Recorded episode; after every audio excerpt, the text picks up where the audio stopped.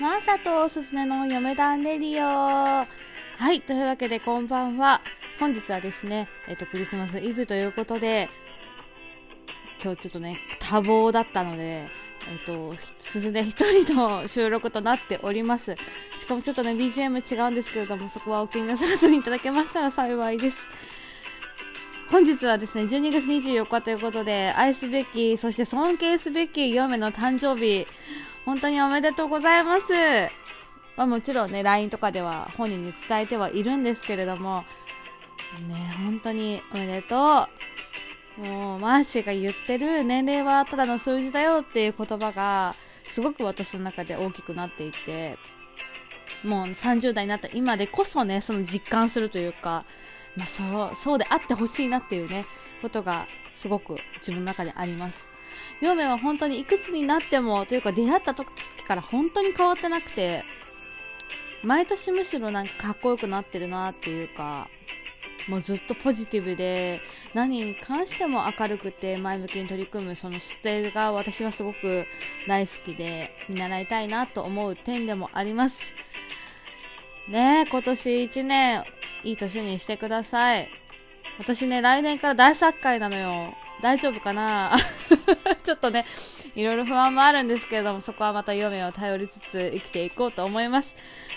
はい、というわけで、本日はですね、お便りもいただいております。いつもながらですね、お二人からいただいていて、ちょっと、来週というか、まあ、来週は大晦日だから、二人で収録もしかしたらできないかもしれないんですが、来週以降か。まあもう再来週とかになっちゃうかもしれないんですが、そしたらちょっとクリスマスネタだと、だとちょっとね、あれかなと思うので、本日読めるところ読ませていただこうと思います。ドレスさんからです。マーシー、スーシー、メリークリスマス。そしてマーサさん、お誕生日おめでとうございます。生まれてきてくれてありがとうございます。もう全力で사랑해요です。さてさて、そんなこんなで今年ももう終わりですね。今年は嫁団レディオに始まり、例年に増してお二人に笑わせてもらいました。たくさんの笑いと癒しをありがとうございました。ということで、今日のお話題は、2021年の一番の思い出でお願いします。それでは、今宵お二人のもとに、身長175センチくらい太めの体型で、顔中に白い髭を生やし、全身真っ赤な服を着た80歳くらいの男性が枕元に立ち、寝顔をひとしきり眺めた後、髪を優しくなで幸せそうな顔で、リボンのついた箱のようなものを無理やり靴下に詰め込むという事案が起きますように願っています。ということです。サンタさんね。はい、サンタさんが来てくれることをまあね、祈ってますけれども、今年の一番の思い出だって、嫁は何だろうな私に関しては、まあ、配給にハマったことかな。配給にハマったおかげで結構辛いことも乗り越えられたみたいなところがあったし、で、ぶっちゃけなんかね、あの、二十歳の時ぐらいから依頼ぶりにね、あの、オタ活動がっつりやってるんだけど、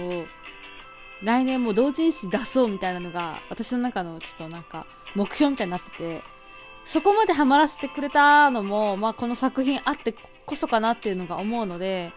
あんまね、はぁって思う方もいらっしゃると思うので、あんま深くは触れないんですけど、まあ、そういうものに出会えたことに私は感謝しております。嫁は何だろうなまあね、次回の収録の時にその辺も聞けたらなと思います。はい、そしてもう一つですね、コロノスケさんからいただいてます。マーシャさん、すずねさん、こんばんは。メリークリスマス。あっちゅう間にクリスマス。いい百夜行ですね。これ、先週も言ったわ。そしてマーシャさん、お誕生日おめでとうございます。素敵な年をお過ごしください。本日のお題、今までもらった中で一番嬉しかったクリスマスプレゼントは、普通のクリスマス、普通のプレゼントは？私は幼稚園の頃、チューリップとシンデレラのドレスもらったのが嬉しくて、今でも忘れられません。逆に、いや、これはねえな、みたいなプレゼントでもいいです。ドレスさんからのお返事ありがとうございます。ご飯に誘うときは肉のところにします。おねしゃす。ということでございます。はい。ちょっとね、まあ、妹なんですよね。コロンスケさん私のリアルな。で、リアルな妹のね、あのー、クリスマスプレゼントのその、シンデレラのやつ実は記憶にあってね、来たよね、私ね。なんか 今考えたらそれに関してはさ、だいぶなんかサイズ感の違う姉が無理やり、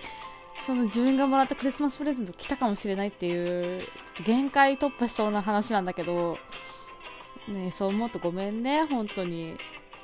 ねいいプレいいプレゼントだったというかねいい思い出だったらよかったんだけどこれに関してはまあ4名とねあの次回一緒に語れたらなと思うんですけれども私はね未だにやっぱ記憶に残ってるのはメゾピアノのフリフリのワンピースを小学生の時にもらったことだね。あとね、ゲームボーイがすごく欲しいって言って、その時、ポケモンかなんかが流行ってたんだよね。で、ポケモンのソフトが欲しいってサンタさんにお願いしたら、なぜか、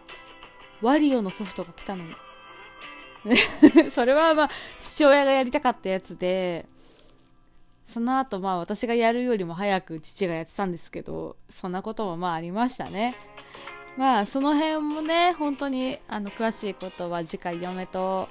収録した時にお話できればなと思います。というわけで本日はですね、もう6分ぐらいかな、一人で喋ってきましたけれども、ちょっとね、あの、最近多忙だったこともあって限界突破しそうなので 私はちょっとこの辺でやめていこうと思います。次回ですね、また読めて収録した時にでもいろいろお答えしたいなと思いますし、今年1年本当にね、嫁田レディを始めては30回もやってるので、聞いてくださってた方は本当にありがとうございました。来年はね、時間がある時は、まあ、ポッドキャスト専用の番組とか撮れたらいいなとも思いますし、もう、あれです。あの、嫁田レディオの公式ツイッターを作ろうと思ってますので、そちらもですね、完成しましたら、こちらのラジオの方で、あの、告知の方をさせていただきますので、フォローいただけたら嬉しいです。というわけで、本日はね、一人でお送りしてまいりました、嫁田レディオ、まあ、30.5回でございますが、今年1年本当にありがとうございました。来年もね、私、すつね、そして、嫁ことマーサをよろしくお願いいたします。楽しくねお、お届けできたらいいなと思っておりますので、来年以降もぜひ聴いてくださったら嬉しいです。それでは、またお会いしましょう。以上、すずねでした。またねーバイ